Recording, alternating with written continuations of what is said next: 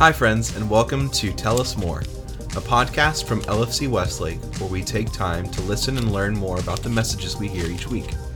I'm your host, Caesar Guerrero, and joining me this week to tell us more about his message, we have Aron Gibson.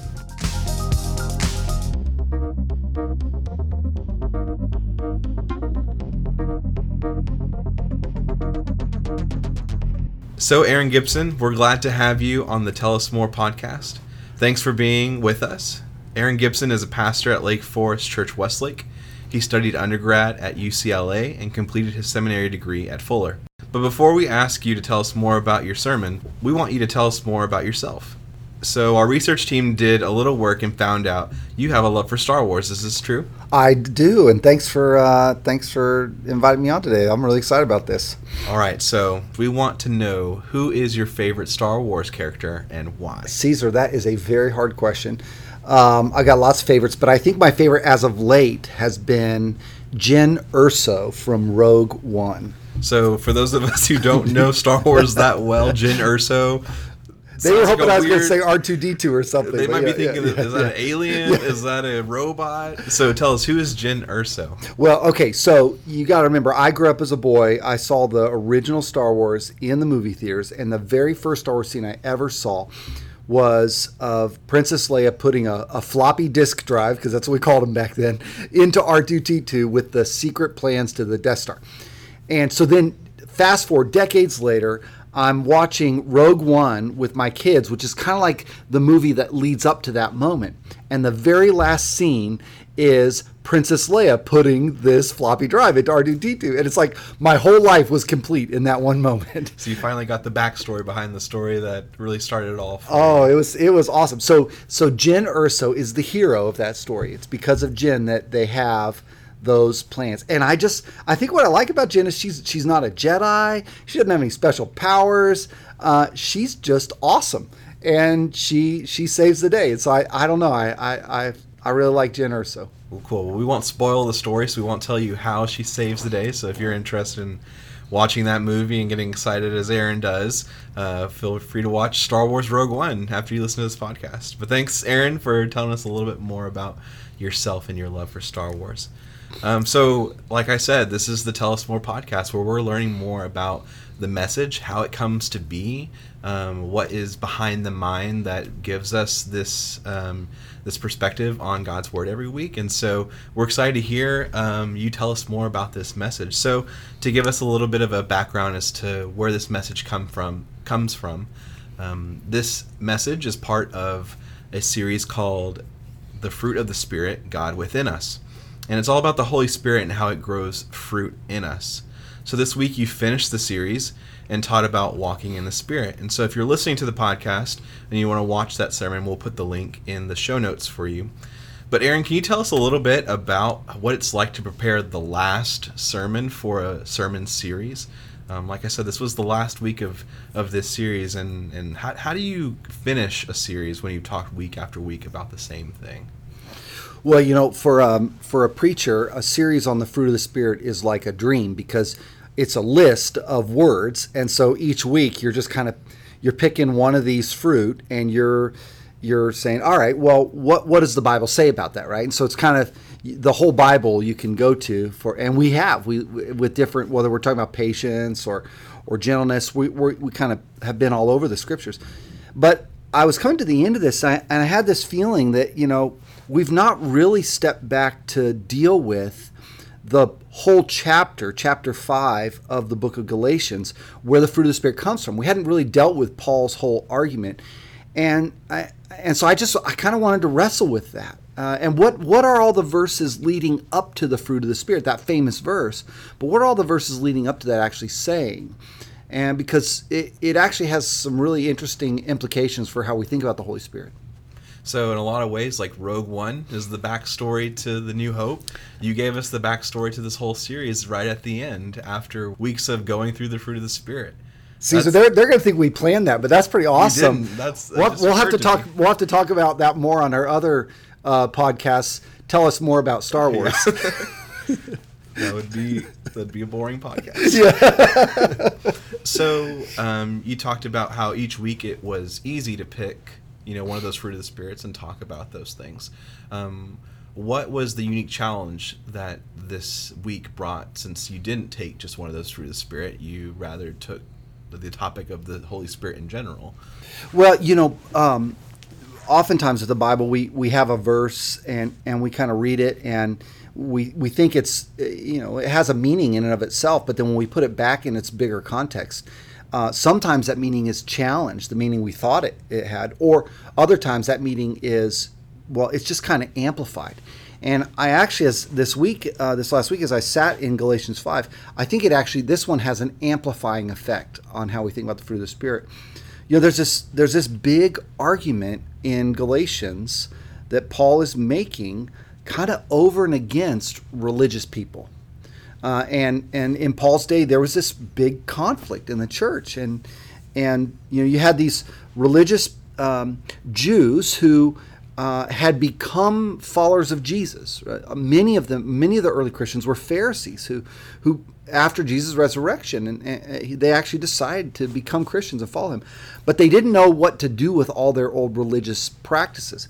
Then, on the other hand, you've got all of these non-religious, like like irreligious people, uh, and Gentiles who are becoming Christians, and they don't even have the foggiest clue what the first religious thing in the world would look like for them to do, right? And you've got all these people in the church together, and they're all looking to Paul to tell them, what, what do we do? What do we do with all this, these rules and this religious stuff? And there's this real conflict, and and that's the background to Galatians, and the whole letter is dealing with that tension.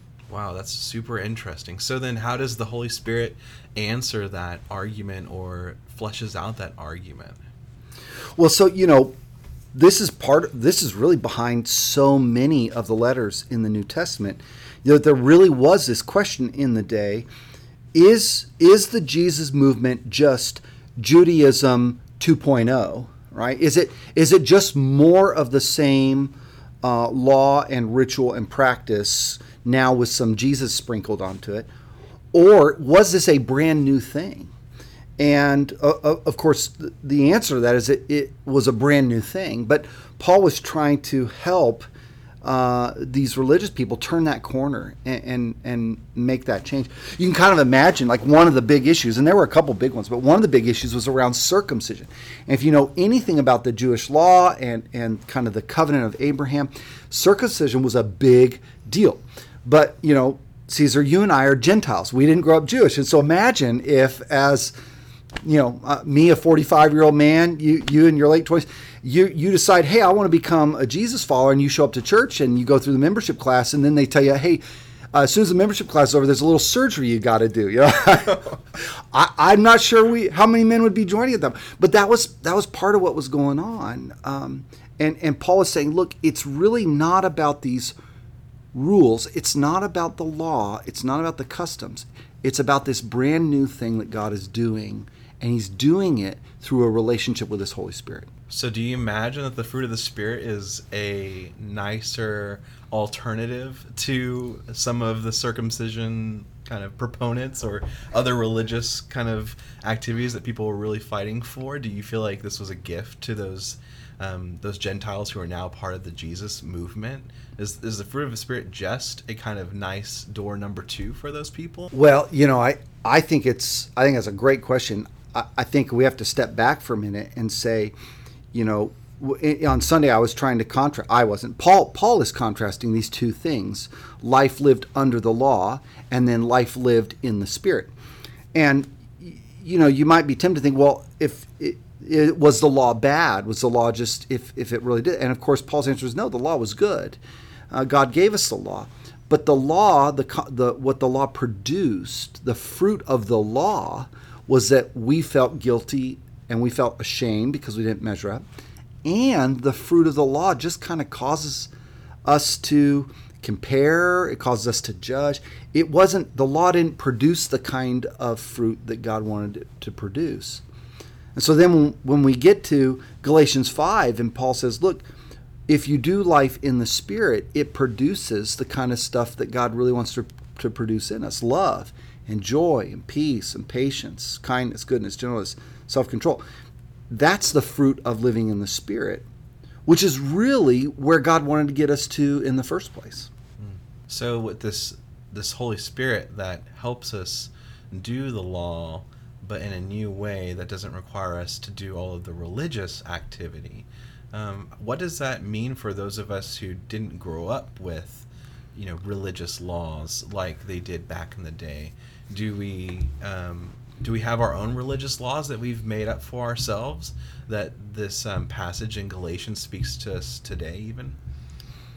Yeah, you know, it's it's so funny. De- depending on what kind of context you grew up in, and and Caesar, I know you you you grew up in in the church, and and um, you know I didn't. I, I was kind of a latecomer to to church, but sometimes I'll hear um, about different people's experience at church, and and sometimes there were just these funny rules, like there there were just things that that you never did, right? Like I I uh, have a friend who they had a, a Bible in the house and um, you never put another book on top of the Bible, right? I don't know what happens if you did, but like there was this rule, you know. And he said, he said, I never understood it. You know, we, we treated the Bible with such refer- reverence, and then he said, he said, now the funny thing was we never actually opened the Bible, but we never put anything on top of it. Just you know, we were trying to, and and so what can happen to us, I think, is we can we can end up with these kind of rules or things that are really empty. They don't really lead us anywhere good, right? Um, on the other hand, look, I, I think there's there's an important thing to recognize in the power of habit and, and routine. You know, is is reading the scriptures a good thing for a, a Christian or somebody who wants to follow Jesus? Is that a good thing for them to do? Yeah, of course, of course. But if I'm if I'm coming to reading the scriptures as something I have to do to get God to love me, or, or some kind of good thing I have to do to sp- score spiritual religious brownie points, then it's probably not going to have the kind of fruit that it could have if I was coming to it out of a, a desire to walk with the Spirit. Say, you know, God, I really want to hear from you today. I really want to, I really want to walk with you today. That's really interesting. So for for yourself, when you approach the scripture that you're going to preach on and with this being Galatians and talking about walking in the Spirit, what were some of the the things that you felt like you needed to um, relearn or rehash again? Um, because it's probably not the first time. I mean, yeah, it's probably wasn't the first time you you preached on the fruit of the Spirit and walking in the Spirit. So, what was the the thing that you had to feel like you had to review or or hash out again um, as you were preparing for this week? See, that's such a great question. I, I think there were two things that stood out to me. And and by the way, to the listeners, if you've never done this, uh, I, I think one of the best things you can do with a book like Galatians, it's not all that long, but is to sit down and read the entire letter in one sitting. It's really, it's just a different kind of approach to Bible reading for a lot of us. Uh, and I actually did that in preparation for this series. And before we even did week one, I kind of knew that I wanted to come back to this topic on the last week of the series. Uh, because there are two things I think stood out to me most. The first was, you know, when we talk about the Holy Spirit in the church, usually we're talking about it because we're disagreeing about, you know, speaking in tongues or or churches that have the spirit or don't have the spirit or we'll say that was spirit filled worship or that wasn't and uh, and and yet Paul doesn't really engage in any of that. he seems to say that the spirit's purpose really really really truly is to form Jesus in us. That's what we should be focusing on when we're talking about the Holy Spirit. Not that we can't talk about those other things. We we can and, and the scriptures. But in Galatians, those weren't even part of Paul's concerns. So that was striking to me. Um, but the second thing is that all of this fruit of the Spirit is not about me becoming a better person. All of the fruit of the Spirit is about me being able to better love you and better love my neighbor. That is what all of chapter 5 is about. These, these famous words, Paul says, It is for freedom that you have been set free. But do not use your freedom to indulge your sinful nature, but rather use your freedom to serve one another in love. That's the whole purpose of the letter. Remember those two groups, the religious and irreligious. He's trying to get them to love one another. And it's the Spirit that's going to help them do that. So, what was the answer for those people back in the day? For those of um, for for the Gentiles, how how are they supposed to love their their Jewish brothers and sisters, and how how are the Jewish brothers and sisters supposed to love the Gentile brother and sister back? Well, it's actually one of my favorite uh, storylines in the New Testament. It takes us out of Galatians. To, in order to read this storyline, you have to go to Acts. Um, but in in the book of Acts, you got to picture this. You've got James, Jesus' brother, and and he's the head of the church in Jerusalem. Lots of Jewish Christians in Jerusalem, right? And then uh, and he that's kind of the hub. That's the epicenter of the movement at that time. And then out in the west, you've got Paul and Barnabas, and they're out there, and there are Gentiles who are becoming Christians, right? And uh, and and we see stories of this in Acts, uh, the Holy Spirit coming on these Gentiles, and suddenly there's this conflict, and so one day Paul travels back to Jerusalem to go meet with James and everybody to answer this question: What do we do about this tension between the Jews and the Gentiles? And so everybody's talking and debating, and there's the side said, well, we need all the Gentiles to get circumcised. They need to follow all the Jewish laws. And then you got the other side saying, we need to throw out all the Jewish laws. And then finally, at the end of this meeting, James, and remember, this is Jesus' brother, James stands up and he says, All right, I've heard everybody. Here's my verdict. And he says, It seems good to me that we should embrace these Gentiles. But, or rather, and, for the sake of our Jewish brothers and sisters who are trying to follow Jesus, can we ask the Jewish believers to do four things? They don't really make them more righteous, but this will just help the Jewish Christians not freak out so much. and four things. Four things. You go and read about it. It's a four things. He says, look, um, stay away from food sacrificed to idols. You know, it's not really a thing. Jesus declared all foods clean, but you know, Jewish people get, get they kind of get worked up over this food issue, and so okay, fine. So let's let's be sensitive there, uh, and and let's let's avoid sexual immorality. That's probably a pretty good thing. That's actually that's something that that Jewish people. Um, were hypercritical of Gentile culture. They, they saw the Gentile culture as just super promiscuous. And so that was one of their hot button issues. So James just walks through these things. He says, look, the purpose is for us to learn how to get along. So, how do we create space for one another? Hmm. How, how do I make allowance for you? If there's something that's not an issue for me, but it really trips you up, then one of the ways I love you is about not create not creating an issue over that, right? I try to I try to create space for you. I try to accommodate that, and you do that for me. And so, really, what Paul was calling the, the Jews and the Gentiles was how, how, do, how do we love one another well?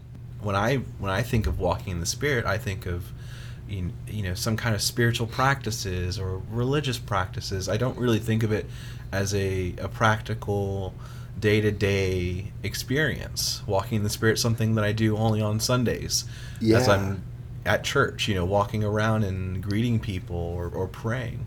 So Paul seems to seems to think of walking in the Spirit as as, as way more to do with your day to day life.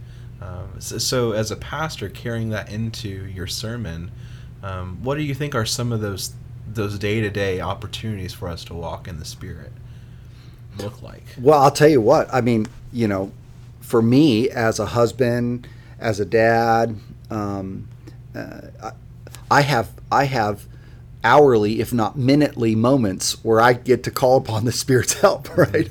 Um, it, literally in every human interaction, there's a way for me to be wa- keeping in step with the Spirit. That is, I, am I'm, I'm loving that other person well, right? Uh, I'm not being a doormat, by the way, right? That's we talked about that when we talked about gentleness. It's not I'm just, but rather I'm I'm always choosing kind of an other centered approach. Uh, that's fulfilling Jesus' big command love God and love your neighbor. I mean, that's what we're supposed to be doing. And so um, I think very practically, it's asking for the Spirit's help every moment of my day to love my neighbor well.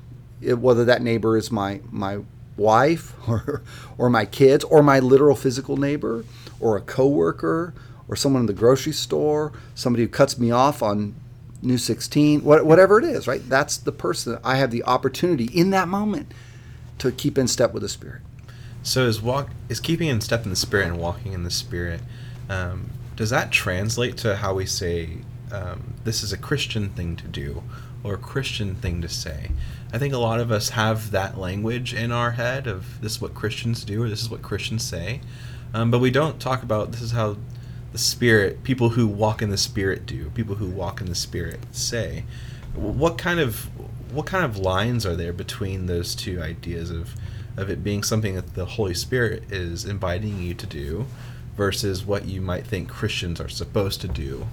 Yeah. Where, where does that line exist? I guess in our in our day today, or in our in our lives today. I love that question, C's. I think it's you know, there's this sense for a non-Christian. Many of my non-Christian friends will talk about this. Uh, I've heard people Westlake who, who are spir- spiritual explorers talk about this. They say, "Look, I know that I'm supposed to be a better person, and I've tried and tried and tried, and I'm just not. You know, therefore, Christianity must not be for me." Mm. And and what I always want to tell those people is, look, none of us are good people on our own. And what what a non-Christian needs to know is that Christians they, they actually have some extra help, whether they realize it or not. And uh, that's the Holy Spirit in us. The the promise of the scriptures is that when we become a Christian, when we decide to follow Jesus, we put our faith and trust in him. The Spirit comes and makes his home in us. But uh, the Spirit does not override our will. The Spirit does not override our conscience, but the Spirit gently whispers and speaks and guides. And there's a kind of help that's available to us, but we have to choose it. Um, now, Christians aren't the only ones who talk about this. Uh, in fact, I tried to allude to this a little bit in the sermon, but um, you know, twelve steppers talk about a higher power, and um, I, I think that's kind of tapping into the same principle here. Now, Christians believe that that higher power is the Holy Spirit, the Spirit of Jesus. But that idea that we really can't do this life on our own power, that we all need some helps, that that idea uh, exists around the whole world. It just so happens that Jesus said, "My Spirit is to be that higher power for you, and He's available to you if you'll if you'll take Him up on it." What for you um, on a, day-to-day basis? What does it look like for you to tap into the Holy Spirit? Um, that maybe gives us an option or uh, something to also do as we we try to tap into the Holy Spirit as well. Um, that's a great question, C's. I, I think for me, especially uh, during this this COVID nineteen season, this has been a real a real struggle, um, and, and it's required me to dig dig deep again. In fact, I was talking with some friends from our church just this last week, and and uh, you know, a lot of us, at least all of us in the room when we were talking, uh, are dealing with this anxiety and this stress and and just a lot of, I mean, honestly, a lot of fear, right? Fear about uh, the unknown, fear about the future, and and everything's uh, in upheaval. And so, one of the things I've been trying to do is practice these moments of prayer throughout the day, where I just stop and I I cause myself to become aware of God's Spirit with me.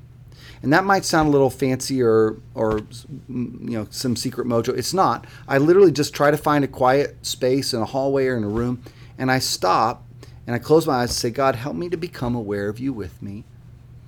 And God, help me to have the courage and love I need to be generous towards others around me. Because honestly, what's happening to me in this season with all that stress and fears, I- I'm getting a little crusty, uh, to borrow a phrase from my friend Mike Moses.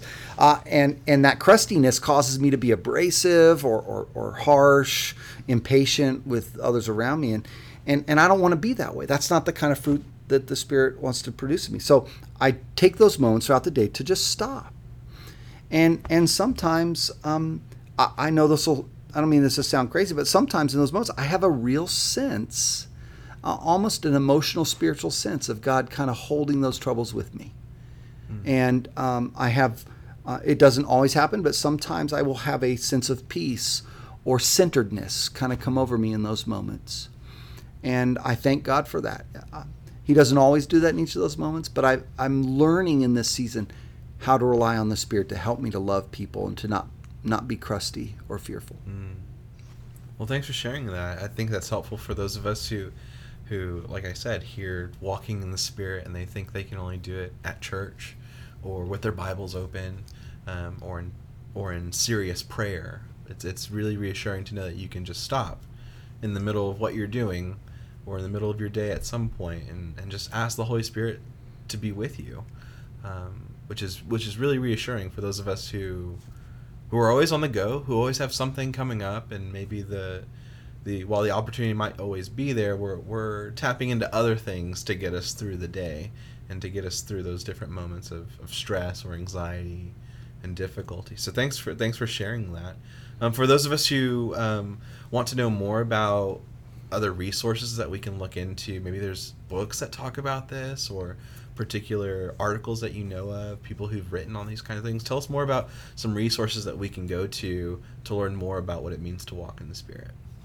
Well, um, maybe you can put this in the notes, but there, there's actually a book I read just about four months ago, written by a, a guy in Raleigh, um, called "The Common Rule." And the rule, the word rule doesn't mean like to rule over, but comes from the same word where we get ruler, like a like a ruler you'd use in a math class. It mm-hmm. gives structure and order. And um, I love it. He's he's picking up on this ancient Christian tradition of kind of these rhythms that we have in our lives. And I mentioned some of those that I'm I'm trying to live by.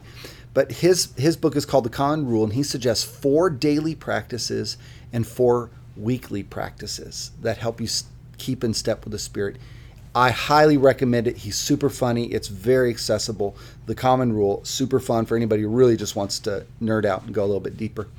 But what I would say to everyone is um, find a time this week to sit down and read the book of Galatians in one sitting and ask God to show you what He might be inviting you to.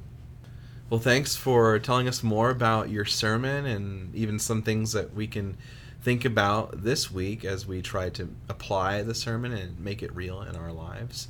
We really appreciate that. Well, thanks for having me. See, this is a lot of fun. Uh, I, am looking forward to doing this more and, and, and seeing where uh, uh, the Tell Us More podcast goes. And uh, hopefully they won't shut us down if we talk about Star Wars too much. Yeah, I think as long as we don't put the theme song in there, it won't get taken down. We're safe. We're, We're safe. Good. Yeah, yeah. Well, thanks, Aron. And that's our time with the first episode of the Tell Us More podcast. Where we're looking at the sermon every week and asking the speaker to tell us more about how they got there in their sermon and how they feel like we can take that and apply it in the rest of our week. Well, thanks, Aron Gibson, and thanks for those of you who are listening to the podcast. Join us next week as we continue to ask our pastors and our speakers to tell us more about the message. Have a great week.